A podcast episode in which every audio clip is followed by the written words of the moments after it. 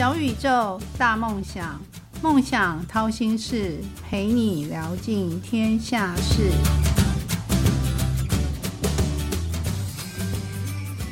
欢迎来到梦想掏心是小宇宙，小小问大大，我是主持人王小小。常听小小节目的朋友都应该知道，小小是在媒体工作。那听众眼中的记者是什么模样呢？通常记者会以专长来划分跑新闻的路线。那我们今天就来开箱我们两岸线的记者跟特派记者到底要做些什么事情呢？欢迎今天的受访大大，就是我们陈君硕，他现在是大陆新闻中心的主任，也是北京的特派员。欢迎君硕跟大家打招呼。呃，小小好，各位听众朋友，大家好，我是君硕。简单自我介绍一下，呃，我现在是中国时报的大陆中心主任。那前几年大概有六六七年的时间，都频繁在北京的呃驻点。所以就是也有这样很蛮丰富的在第一线跑新闻的经验。那我毕业于世新大学新闻系，然后政治大学东亚研究所硕士。那目前还有一边在念政大东亚所的博士班，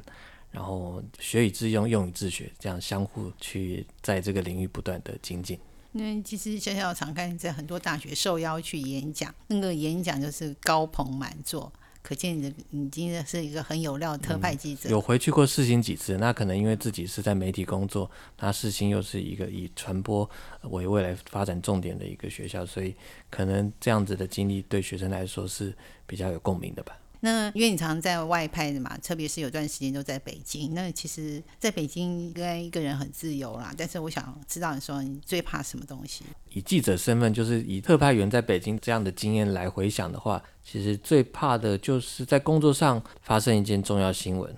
然后是算是两岸线上的事情，但是长官已经 order 说，哎，你要去问什么样的背景的人，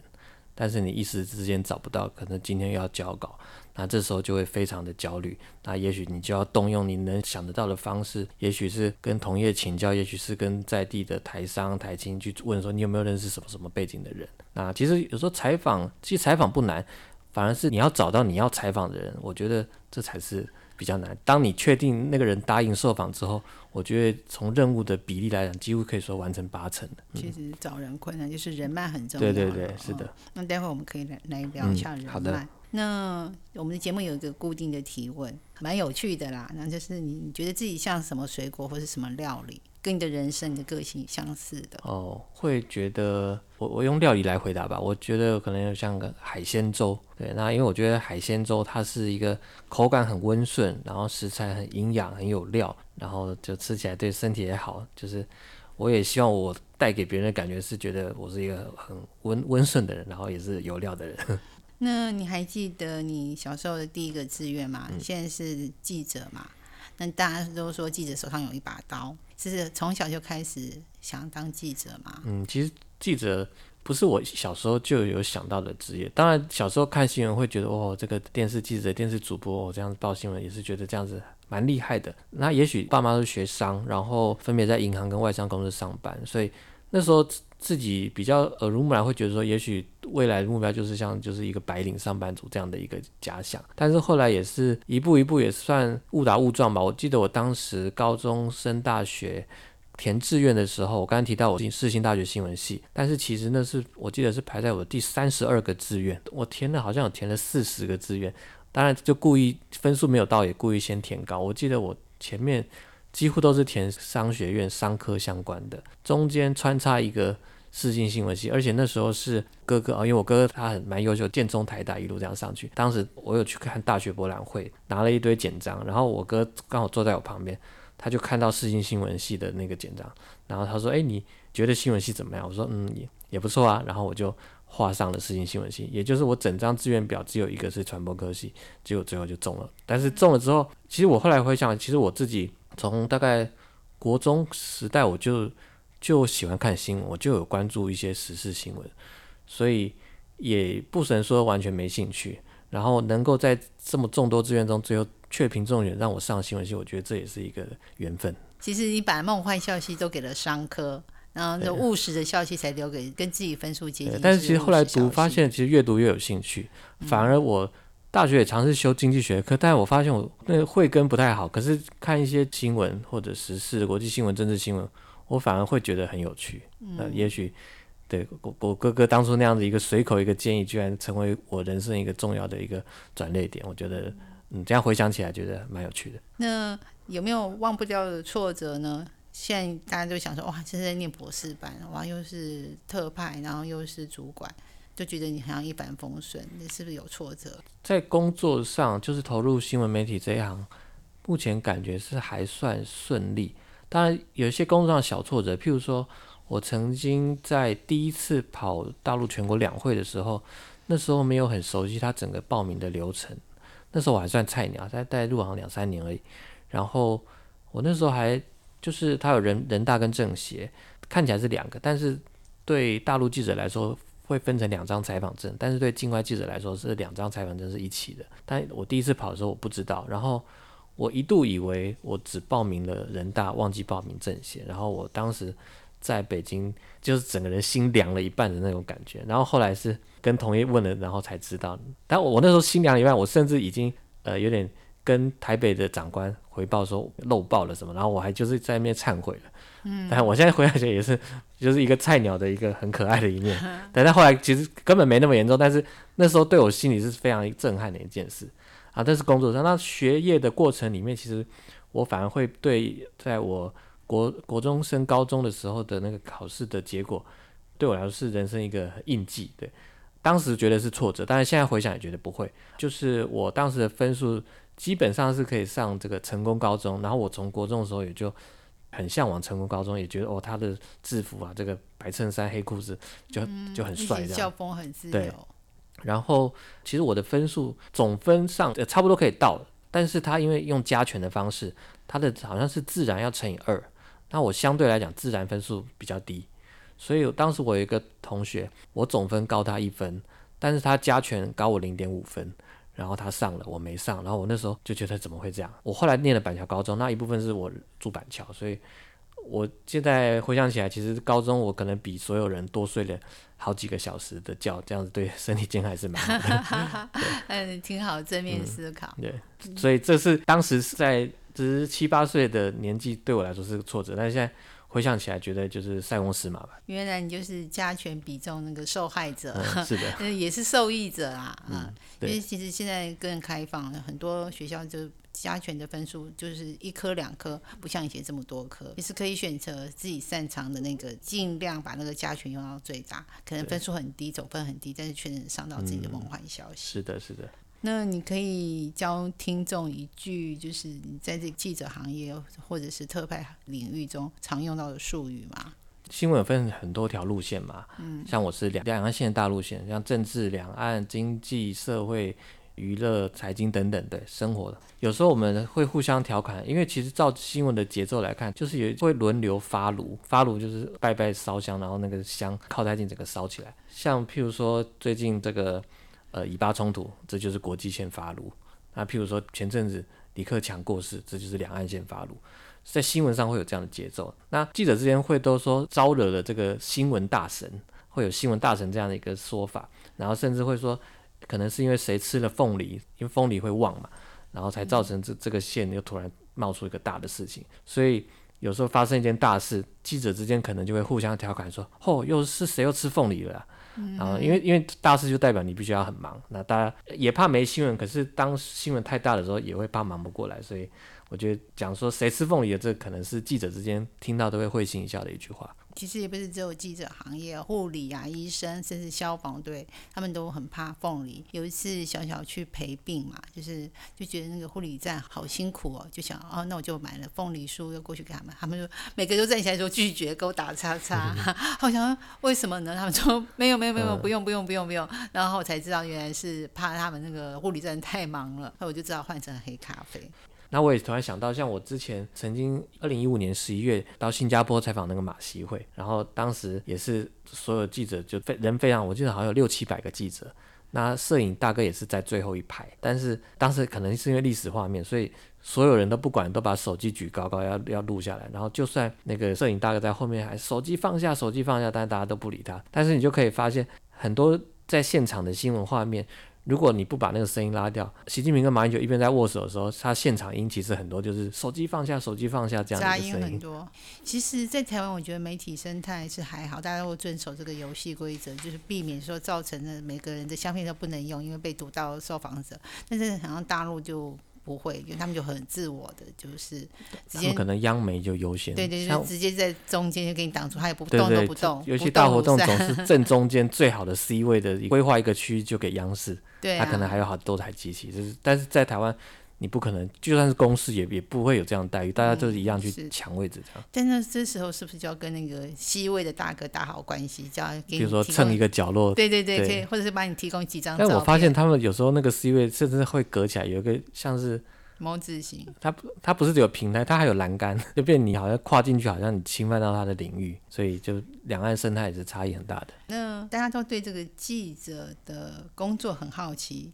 然后，因为记者工作要做那个讯息的采集和报道嘛，那一天二十四小时，我们想来开箱一下记者的一天大概做什么事情。那我先讲在北京驻点时候的一个一天，大概八点多起床，然后当然第一件事都是要看新闻，看有没有漏被漏新闻啊，或者今天有什么重要的新闻动态。台北有发生一些重要的事情，就必须要问反应。我举例，譬如说，呃，假设今天双十节，那总统讲话了，那我就必须要跟国台办挂号提问说，哎，今天针对总统的讲话，大陆这边有什么回应？然后呢，同时看大陆媒体今天有哪些重要的时政新闻。那其实不止时政新闻，有时候一些社会的动态热点也要关注。那你就不能只看这些新华社、中新社这些，你就必须要看看抖音、看看微博。看看他们现在热点在炒什么。有时候，如果你可以从中发现一些两岸的元素，这就是一个很好的新闻。而且，我觉得两岸线它它是以地域的为概念，但是它有时候可以跨到其他的线，像刘畊宏也许算娱乐线，可是因为他在大陆红，所以就是我有时候对我有时候我会开玩笑说，呃两岸线的防守范围其实很广的。对啊，就是政治、经济、娱乐、对，不是只有两岸政治类，两岸政治经济，甚至呃两岸呃娱乐的，甚至体育的，像我前两天看到那个林云如，她赢了这个王楚钦，又赢了马龙，诶，这个在大陆也会在讨引起讨论。我觉得这也是广义的两岸新闻。所以两岸体育、两岸娱乐，甚至像有时候我们在讲两岸共同打击犯罪协议、两岸共打，就是两岸线跟社会线交错的时候，而且就是当一个新闻它可以同时跨到越多条线的时候，其实它的新闻价值就是越高的。那中午过后呢，要做什么呢？报稿子吗？哎，对我，我们大概是两点左右要把你今天打算自己发的稿子，最好是自己采访的。当然，有时候一些重要的讯息只有新华社有，那还是你就只能参考新华社。但如果你能够针对它新华社的官方讯息，你再去延伸做一些，譬如说今天再提到一些大陆经济动态，那你就自己跑去市场上，跑去大陆的超市走一圈看一看，然后拍拍照，有一个更有临场感的氛围。我觉得就是记者你要展现你人在现场这样的一个优势。还有，不要只是就是闭门造句就抄抄写写，要尽量到现场去写一些临场感的东西。那你这样报稿子会不会被退回来？通常不会到明确退回来，但是当你如果发现你报的东西最后长官在裁示要用哪些新闻没有被选上的时候，当你没被选上，你就知道那可能我今天报的内容不是那么 juicy，嗯、对，那那也许自己要做一些调整。对，那这个是记者部分。那因为我现在比较是主管职为主，那那有没有什么时候要交稿子？几点之前稿子要交出去？跟时间赛跑？对我们大概八九点以前都要交稿。那当然，如果早上、下午发生的事情，当然那这个写稿时间是还算充裕的。但是有时候就会发生，譬如说，呃，晚上八点的记者会，通常八九点交稿，当然最晚你这个当然也不能超过十点。但是也曾经发生那种晚上的记者会，而且是重要的记者会，你必须要用的，那你就就是要完全这个八条要上到最紧的状态，要在有限的时间内摘出重点，然后也要及时发回台北。那这时候其实也许也是所谓的发炉，因为会有重要的大事在，又在晚上，对报社记者来说是一个很大的你有没有。可能是已经截稿了，截稿时间到，但是他们的那个发言那个记者会还是没有结论？有过这样的情况。有一次我在菲律宾，那次采访那个 APEC，当时是肖万长去，然后当时都说习近平会跟肖万长在那种场边会简单谈一下话。掌握的消息只知道说习近平确实跟肖万长讲话了，但是讲什么还还没有办法问到。然后后来呢，我有一想到一个变通的方式，我就找那个习近平，他最近大概三个月内有提到甚至半年内有提到关于两岸经济合作的一些说法，就是我就拿习近平以前讲过的一些话来写进报道里，说他讲的这些的。但后来隔了几天，有一些相关内容出来，也基本八九不离十。领导人讲话，你可以说照本宣科，就是他他不能太脱稿去发挥。其实他还是有一个小技巧啦，对对他们曾经说过的话有一些印象，然后甚至回去找，然后甚至还要判断，这个应该是四平八稳，对对，就找一些四平八稳他说过的话不会出错的。很多人都说记者其实都十个里面有九个都胃病，因为 太紧张。对，因为有时候你没有办法。好好吃饭，你可能也许这是一个饭局，但是你的饭局其实你你心里是想要透过饭局来聊天，能够套出一些新闻，所以你可能还是在工作状态。那你在不管是当特派或者是当任主管职啊，工作期间有没有什么难忘的事情，或者是你觉得特别有趣的？我觉得对记者来说，会都会想要追求独家新闻，然后有时候读一则独家新闻你是要花时间去酝酿的，或者去交叉查证的。我觉得每一则独家新闻对我来说都是很有印象，是可以说。历历在目。我提一下，像我曾经发过什么样的独家新闻？我曾经这个大家知道，二零一九年一月二号，习近平有发表了一个高台湾同胞书四十周年的一个讲话，那算是最重要的一个习近平对台讲话。那是一月二号，那在前一年呢，我记得是十月底，然后当时呢，就是有一个学者跟我讲说，呃，他们去国台办参访问，当时的交流局长跟他们提到说，哎，这个不久后会有会有一个重要的讲话，大家可以拭目以待。然后我就从这个线索就去找，后来才发现，哦，原来三十周年的时候胡锦涛讲话，那我就判断这是一个四十周年的讲话，所以很重要。然后我就。等于我在十月底我就先预告了说会有这一场讲话，当然我那时候时间我没有压得很准确，因为他那是告台湾同胞书是一一九七九年一月一号，在三十周年的时候他是在前一天十二月三十一，那他四十周年的时候是在隔一天一月二号，我时间没有压很准确，但是我就是点出有这件事情，而且是一个会是一个很重要的一个习近平的表态，这是印象深刻。那又譬如说前阵子在炒这个香港国安法的事情，很多香港人外逃这样。然后当时我也是掌握到一个消息，是有香港人他坐船想要逃走，然后他是先要到那个南沙群岛，结果船抛锚了，然后被我们的海巡署。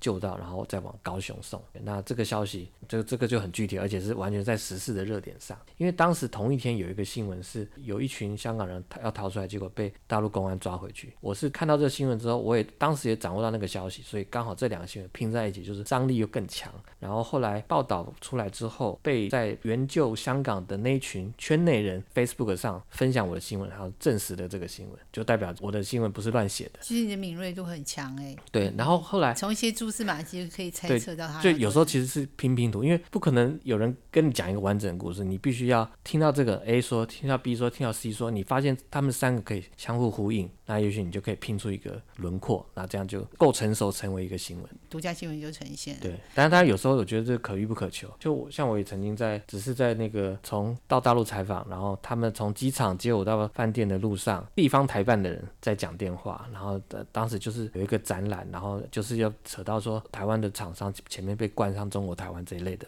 比较政治性，我就有有有嗅到这个新闻。对，然后后来我就当天展览活动开始，我就去现场看，确实台湾的厂商前面都被加中国台湾中国台湾，然后也确实台湾的他们就不出席那个开幕式。那因为我。但我我也不是他当天讲我就写出来，我是当天我到开幕式看到之后，我也拍了照，然后我才把这个事情。所以其实你也是有求证，不是道听途说，对对听他们说什么你就报什么。对，当然你说他讲电话被我听到，这就是一个意外。所以有时候说独家就是可遇不可求。是啊，嗯。那现在是两岸跟国际很多紧张的氛围，又有战争嘛？那你在采访这样跟选稿的时候，怎么样判断跟呈现？其实我自己在两岸新闻这一条路上。我觉得我的想法上也有一些改变，也许前几年还是只想着要冲新闻的点阅率啊，要有流量这种想法。可是我后来觉得，其实两岸关系这是一个很敏感，你可以说就是关乎台湾的生存、国家安全的一个议题。它不是只是流量上的数字就可以，不能只考量到这个。所以当我，尤其这几年两岸关系不太好。我有时候在网络上，不管是在台湾 YouTube 上，或者大陆微博、抖音上，两岸网民之间很激烈的言论。如果你要写新闻，确实很有冲突性。譬如说，很喜欢写什么哦，小粉红玻璃心又碎了，或者什么什么打脸台独这种话，有新闻有即时新闻的热点的价值存在。可是我觉得，对于整个两岸关系的发展，两岸要让它和缓，其实是不利的。我到现在，尤其这至少五六年以来，我我后来我会换一种角度去考量。我现在甚至也会提醒我大陆中心的同仁，就是这种激烈的言论，也许绿媒很爱去炒作的，我们就避免去发。就是你不是只是要求流量，你要你也要想怎么样去让两岸关系更好，对，是一个更大局的思考，顾全大局是。对，那其实我们都在媒体业嘛，那记者的笔有很多人都说是武器，那笔就是一把刀，可以砍人，也可以为人家平反。那你有有帮人家平反过吗？我曾经，因为我后来也会写一些特稿分析评论，但其实我发现，这是你展现自己的，不管是你的价值、你的就是你的专业，还有你的敏锐度，该批评就批评，该骂就骂，只要你言之有理、言之有物，不是那种情绪性的谩骂，其实被你骂的人，他反而会尊敬你。也许这个尊敬带着一种敬畏，但是这对于你的职涯的发展来说是好的。也许，譬如说。我写了一篇，我在指教陆委会的官员，然后可能下次记者会特地走上来跟你打个招呼啊，然后特别多跟你描述一下或者跟你解释一下当时为什么会有这样的政策，能够跟官员有这样的互动，我觉得这是一个记者应该要能够做到的。像大陆媒体，他们不可能去激烈的去批评官方的一些事情，这叫妄议中央。对，然后我自己也想到，在疫情的时候，曾经有一阵子。在武汉的一些台湾人想要回到台湾，但是他们提出这个要求，也把名单报上去，结果台湾这边陆委会跟这个移民署之类的，反而是把这些人做记号，不让他们回来。然后当时引起台湾社会还蛮蛮大的一个批评。然后我刚好有个朋友，她就是她的老公就是在武汉当医生，然后他有跟我反映这个事情。那时候已经吵了一阵子，然后我就跟当时的陆委会发言人、陆委副主委去跟他反映这个事情，然后他也问一下对方的。比较明确的身份，我也跟他说了。结果大概过不到一周，好像三四天吧。先是副主委跟我讲说，呃，马上要开了。副主委讲完了，隔两天就开了，所以整个过程不到一周。然后当时副主委跟我讲说，我也告诉我朋友，然后最后真的就等于不到一周就可以回来。然后，但我也不确定我是不是有临门一脚的作用，还是也许他们时辰上本来就要。但是以我朋友看我来讲，他会觉得我好像帮了一个大忙。那我也觉得，哎，我还是。发挥一些记者的这个影响力。那其实记者是一个无冕之王嘛？那你觉得什么时候会觉得？比如说有时候我们出去参加记者会，啊，大家特别喜欢跟记者交换名片。你什么时候觉得是记者这个行业是可以让你觉得走路有风的？有一个无冕之王会让大家都对我们特别的喜欢跟我们结交，又喜欢把我们放到最重要的位置。那有没有这种感觉的时候？大家都是媒体的时候，那大家就平等倒还好。但是如果这个场圈子里只有你是媒体，也许，但有时候又会遇到一些就是很不专业的提问，或者对记者的刻板印象，反而这一类的互动，我会觉得没有很喜欢。对，或者是像有时候网络上有一句话，什么小时不读书，长大当记者。对对呀，就是小小最常被人家对，有时候我甚至我直接先破题，或者自己打预防针，我先用这个来先自我调侃一下。那刚才提到五美之王，就我刚才前面提到一些例子，就是。当我觉得我对这个社会能够展现出一些影响力，能够发挥一些正向的价值的时候，我觉得这就是我心目中定义的无冕之王。但是我倒不会想要用这个来当做一个好像是特权或者什么。其实记者他还有一个很重要的事情，除了报道新闻之外，他的人脉很重要。人脉就是消息来源嘛。那平常你是怎么样布局的人脉？然后如果真的遇不到这样的、没有这样的人脉的时候怎么办呢？怎么求救？我觉得人脉就是有很多种嘛，但比较多会遇到是那种想要去宣传自己的这种，尤其在驻点的时候，你随便的饭局啊或者场合，很多人看到记者，他就会想要去 promote 自己，去宣传，甚至去吹牛。像这一类的，就是就听一听，当当然你你也不要跟他撕破脸，可是你要有自己去判断哪些是宣传的。然后那有一些消息来源会告诉你事情，但是你也要有辨别的能力，不能只有说他告诉你什么你就全部信，你要去查证，你要去让子弹飞一下，就是你要去看一下是不是真的有这样的一个迹象存在。有时候是烟雾弹，测试一下，如果这样做会结果会怎么样？是，所以选举最常遇见。对对对，所以有时候你看似为你消息，可是天上不会自己掉馅饼，能够自己去挖到，也许才是更有新闻价值的。然后怎么经营人脉？我觉得就是广结善缘很重要。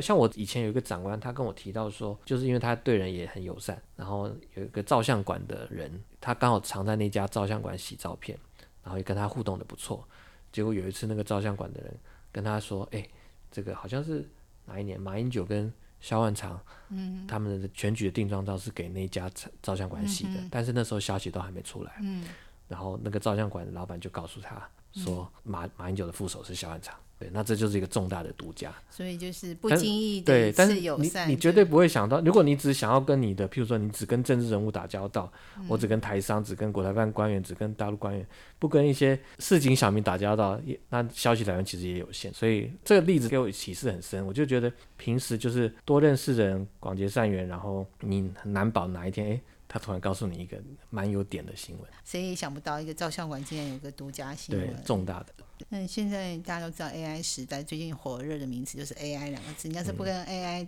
搭上线，一样就落伍了。那 AI 时代，我们记者要怎么样自我进化，才不会被淘汰？还是可以当一个好记者？呃，现在讲 AI 都会先想到那个 Chat GPT，我自己也曾尝试下载过来玩一下，但是我自己发现 Chat GPT 它用一句话来形容，就是有时候一本正经的胡说八道，他的回答的那个语气、语调跟那个结构是很完整的，可是有时候内容是很大的错误的。所以说，一本正经的胡说八道，这句话好有趣哦对，哦。所以我觉得也许 AI 它可以在一些只纯粹处理数据的新闻，譬如说今天股市涨涨多少、跌多少，把那些数字套进去，这样子作为发稿机器人，它也许是可以取代的。可是，在一些分析、判断、一些观点上，我觉得这个还是要靠记者自己的累积、去思考、去系统化的整理才有办法。那这一部分 AI 就没有它的取代性。然后，呃，或者说，譬如说我刚才前面提到一些我自己在北京驻点采访的这种亲身经历的东西，个人经验谈，这应该也不是 AI 可以取代的。所以，我觉得它有一定的冲击性，可是你要跳脱出，只要能够知道哪些是他做不到的，然后你去加强这一部分，这样记者还是可以保持保有一定的竞争力。可不可以说一下，你曾曾经采访过最大咖的人是谁？我想一个，我提问过，就是我那个就是面对面哦，真的两会，大陆每年三月全国两会的大概一两周时间，然后最后一天都会有一个总理记者会，然后总理记者会，我在二零二零年的时候，呃，有提问，然后提问我对象就是李克强，对，就是最近还蛮火的。对最近，而且我从一六年到二零年，连续六五年都有参加两会，都有参加总理记者会，然后是在二零我参加的最后一年有提问，所以我对李克强，其实我是有多次这样子，不敢说近距离，但至少是现场这样子观察他的互动。最近李克强过世的新闻，其实对我来说。觉得蛮有点难过，他是一个很不一样的官员。那我也曾经也是在两会的时候，因为两会就是文武百官都会在，尤其在进场跟散场的时候，你就可以直接挨到他身旁去追问一些问题。我曾经在散场的时候，默默地钻过一个小小的封锁线，就是那个红色的那种，然后我就跑到那个张志军，当时他是国台办主任，就问他他一些那是台湾的一些时事议题，看他怎么回应。那时候刚好也因为人很多，他随护什么也没有在身旁，所以刚好有这样的一个晋升的机会，也是印象蛮深刻的。你说张志军，小小也采访过嗯他晋升。张志军跟刘杰一小小都晋升采访过，但我觉得是蛮好的一个记者生涯，一个蛮好的体验呐、而且可以以，因为你一般人只能从电视上或者大陆媒体看到官员的样子，可是你可以呃亲眼看到他们私下的一些互动或者一些肢体语言。那还有什么事情你想挑战嗯的，在这个行业里面？两岸线这一行蛮有趣，就是它其实就是一个历史的发展的脉络，一路上看。然后我也有一些两岸线的前辈，他们曾经出书，然后写一些包括说两岸密史的互动经验，像之前我们忠实的前总编王明义，就是一个非常尊敬的前辈，他也出了很多本书。我也曾经遥想过，就是自己天马行空这样想着，如果未来能够也出一本关于两岸采访一路来的一些心得的文章的书也不错。可是，但但是我一路这样下来，又发现有时候你连写新闻的素材都不够了，你还要留其他的梗去写书，真的不容易。那就变成你在采访的时候，你要把你的所有感官都打开，尽量去观察、去感受、去体会。然后一些活动，比如说我注意到像王明义前总编，他当时把一九九八年国安会晤，蔡英文有跟着辜政府到上海去。他把当时的船员手册跟住房间的名单那些，你可以说这是历史资料，他都留下来。哇，是非常有心，对。但以新闻节奏，有时候你你光顾当天的都未必顾得来了，所以也让我更佩服这些前辈们。对，那当然，如果未来继续在这个领域耕耘，能够有机会，譬如说访问一些历史的亲历者，这样子拼凑出一些完整的故事，出个书，我觉得是一个对人生来说不错的挑战。其实我觉得两岸线跟其他的线路线比较不同的是，它其实包含很多，其实就是一个社会的一个缩影了。我们同时是在见证历史，也在写历史，就是帮忙这个历史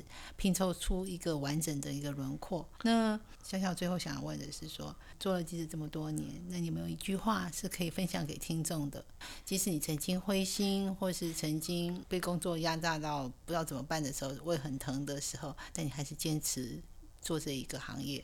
一个好的记者。一句话分享给听众。我是想到那个前阵子蛮火的一部台湾的电影叫《阳光普照》，里面的有一个角色是他是家训班的老师，他一直用家训班的这个 slogan 去当做他的家训，指导他小孩，就是要